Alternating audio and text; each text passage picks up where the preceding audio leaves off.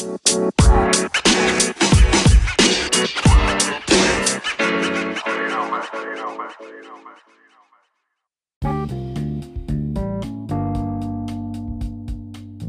everybody. John Branning here. Thanks so much for tuning into episode 19 of This Week at the Trump Poems. Now, you might think with the pending impeachment hearings that that would dominate the events in Trump world, but no.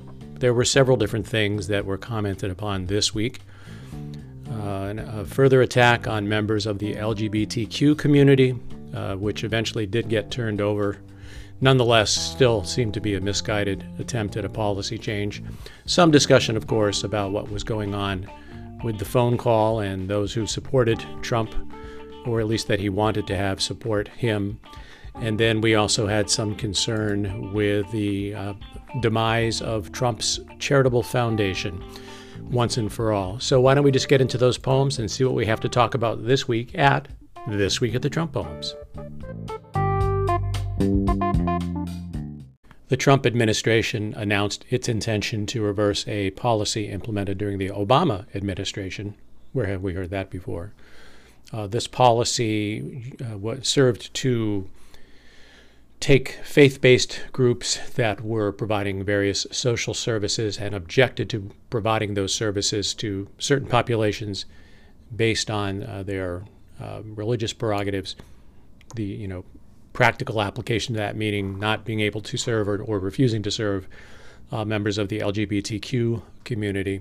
Trump administration wanted to do away with that and be able to restore federal funding.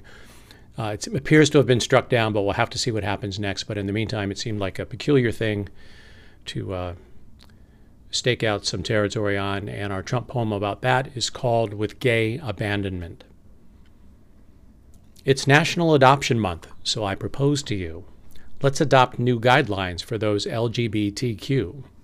For faith based groups who ask for federal funding, I will raise hopes, since I plan to permit discrimination against gay folks. For agencies involved with finding homes for lonely cherubs, the funding that Obama stopped, you may now get a share of. I'm planning on reversing his decree you found so vexing, restoring grants you lost if you're opposed to homosexing. From Health and Human Services now comes a new direction. Don't have to deal with gays, just have to claim faith based objection. This means discrimination can be codified above the needs of displaced children who are merely desperate to be loved. There's some religious folk who say, according to the Psalms, that children will do best in homes with married dads and moms.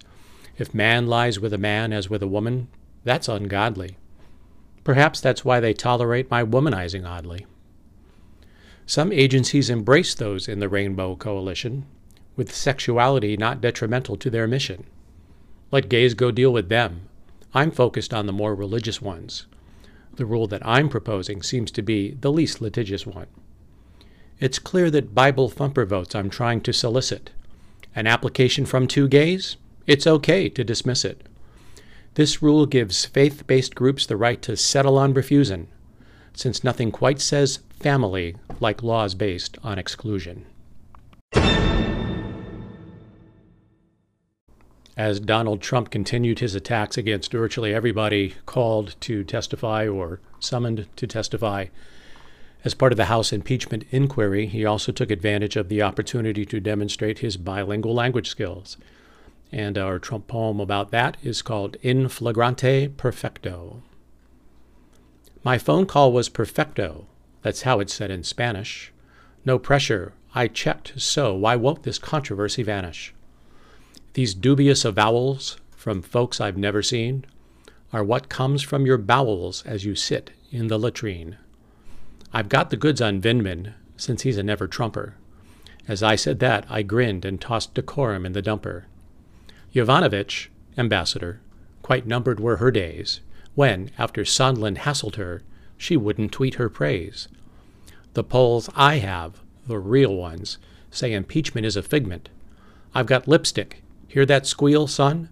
Go find out just where that pig went. The whistleblower status, his ID's an open secret. For the problems he begat us, pretty soon I'm going to leak it. Susan Rice, Obama, Brennan, their influence here, appreciable. I'll blame all of them for ending my term once I'm found impeachable.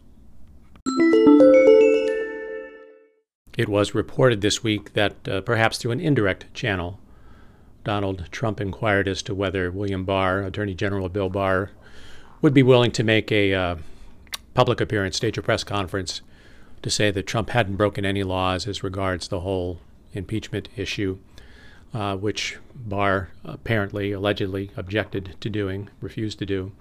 Uh, and both of them couched their ask and refusal in very cautious language.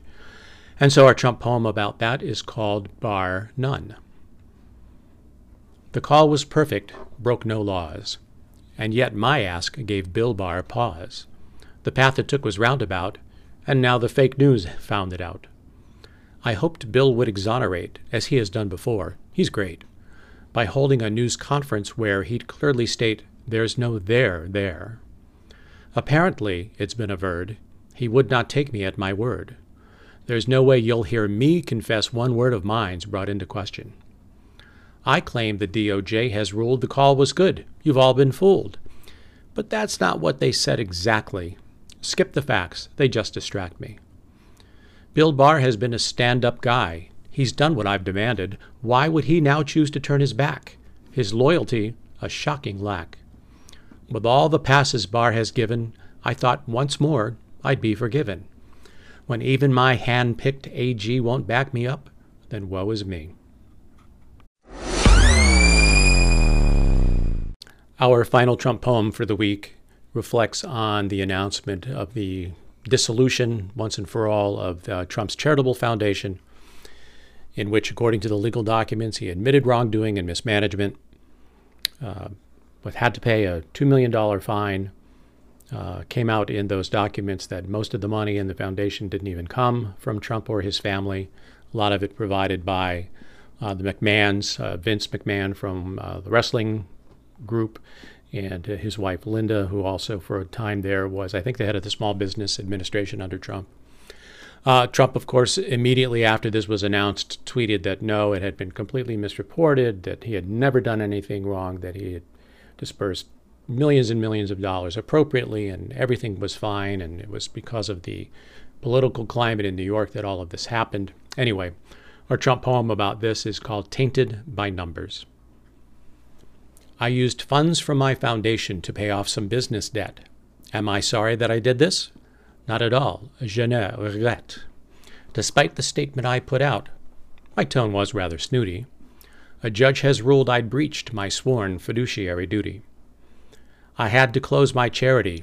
That really was a bummer. The AG in New York's a hack. I think the statement from her paints a picture that's misleading. Why, if someone reads enough, one might believe I ran my charity as if it were a slush fund. That attorney said I'd use the assets as a piggy bank for my political and personal desires, for party swank, or else to purchase my own portrait, which I ended up displaying in Doral, my country club. That's been described as a dismaying sin. While this foundation bore my name, of course, the thing that's funny is I hardly ever used my own. I pulled in others' money. Quite a bit came from the family that built a wrestling dynasty, and some was spent to purchase booze from, where else? The Trump winery.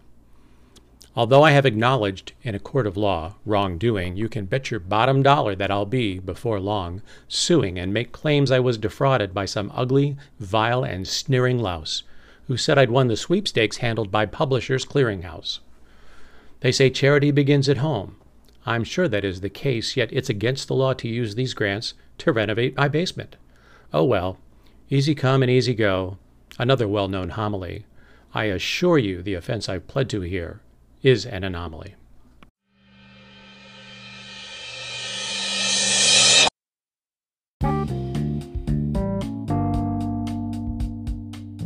So that wraps up the latest episode of This Week at the Trump Poems. Thanks so much for tuning in. We've got a lot to look forward to next week with the beginning of the uh, public phase of the impeachment inquiry. Those hearings, I'm sure, will give us plenty to talk about in the Trump poem. So thanks so much again. This is John Branning saying I appreciate you listening, appreciate your shares and your likes. You can keep up with these poems as they're posted in real time by going to the website thetrumppoems.com by going to the Facebook page, The Trump Poems, or now by going to Twitter uh, at The Trump Poems 1, the number one, The Trump Poems 1. Thanks a lot. Hope to hear from you again next week. Hope you hear from me again next week. Take care. Bye bye.